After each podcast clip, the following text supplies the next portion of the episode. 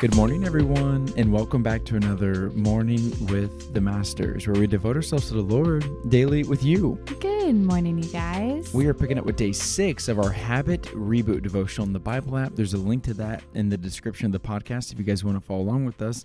And as always, I'm going to read the scripture, and then Tori's going to pick up with the Devo. Let's do it. The scripture is Hebrews chapter 10, verses 24 and 25, and it says this let us think of ways to motivate one another to acts of love and good works.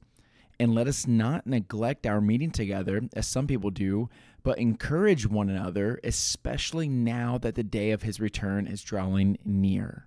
The devotional is titled Core Habit Number Three Worship and Belong. Many today think the Christian life is personal, it's just you and God. The Bible presents a very different picture. The focus of the Bible is God creating a community for himself. The church isn't an optional extra, it's at the very heart of God's purpose for us. When God changes us, he reorients us vertically with himself and horizontally with others. It's important to take two actions with other believers as part of the church. One, worship together. Never underestimate what happens when God's people get together to worship. Of course, worship extends beyond Sundays. God calls us to worship Him with our entire lives, but He also calls us to gather and worship with others. It's one of the most important things we do. The best place to do this is in the weekend worship gathering. Two, pursue one another relationships in the church. The church is a community and a family at which we get to follow the one another commands of Scripture. These commands necessitate relationships in which we intentionally serve each other. We need others, and they need us as well. The best place to practice the one another commands is in small gatherings, often called small groups. If you're already a part of a good church, engage, show up, be intentional Engage fully, expecting God to grow you as you participate in the life of that church.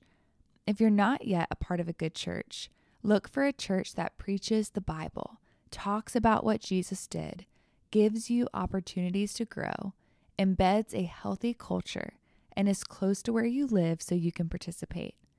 Ask God to lead you to the church He desires for you. Ask friends or search online directories to find a church near you. Find service times and make time to attend a church near you this week. We're not meant to live the Christian life on our own. We're to be a part of His family. Find and enjoy a church that will allow you to worship God with others and belong.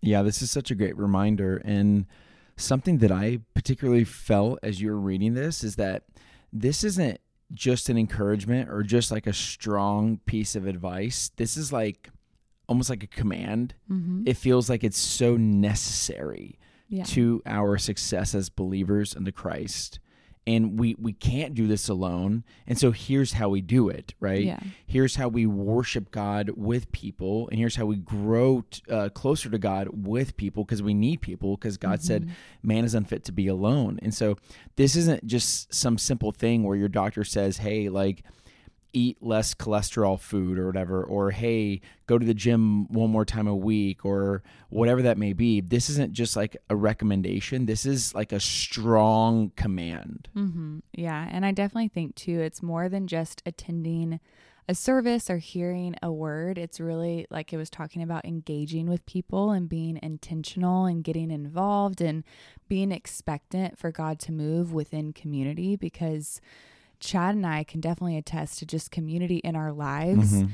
and how there's things that we go through that are really tough and having people to lean on and gain wisdom from and seek counsel is so important and when you get stressed having people lift your arms when other people are stressed you being able to lift their arms and lift their spirits it's why we were designed the way we were designed because God knew that we would need that. And so, if you don't have that, I definitely recommend doing exactly what the devotional said and really praying about it too and asking the Holy Spirit to lead you into that community. Yeah, and I just want to reiterate how important this really is. I mean, because I'm sure you guys have heard if you listen to Tori and I and other forms of content, but we are constantly talking about different mentors or this friend taught me this or this friend did that or our family said this. Like we're constantly talking about other people. That's where we learn the most like god uses people in our lives and god uses us in other people's lives. And so um, this is something that's like imperative and Yeah. i just really wanted to to share that because it's easy for us to fall into that trap of of like oh well i can't really find a community or oh i don't really need to go to church or oh i don't really need to do this. And i'm not saying there's a one-stop shop fix for everything because you know everyone has troubles finding community or finding a church. Tori and i feel that. And so mm-hmm. you're not alone in those things. Yeah. but it doesn't mean you stop trying and just because you don't meet people who are maybe the perfect person for you in your friendship or relationship, that doesn't mean you stop trying. You continue to work with people, and we all have like rough edges. And sometimes we bump some shoulders, but that's how we become well rounded is by learning and growing with people because we're all works in progress. And so we can't just expect to have this beautiful, perfect community just thrown in our lap. Like, no, we have to actually work at it and we have to deem it important because, like, anything worth having is worth working for. mm-hmm. So good. Mm, you ready to pray sign out? I am. Dear Heavenly Father, Lord, we thank you for this encouragement today. Lord, we thank you that you have built us for community. We thank you that we as your church serve different functions, Lord. And so I pray that you would empower us to to be that in other people's lives, Lord. And if anyone's listening who feels like they don't have that community, they don't have those friends who are uplifting them and drawing them closer to you, Lord, would you open those doors? Lord, would you open their eyes? Would you give them courage um, to make new friends, to find a new church, to invest in local community, Lord? Um, we know it's so important, and um, sometimes we just need your help to find it and to help us create it, Lord. So we just pray these things in Jesus' name. Amen. Amen, God. Amen, God. Amen, y'all. Now is that perfect time to break out the worship music, break out the journal, and write down some ways you can continue to grow your community. Yes, and y'all don't forget that you are God's masterpiece. And don't forget that we love you. we love you guys, and we'll be talking to you tomorrow. Aloha.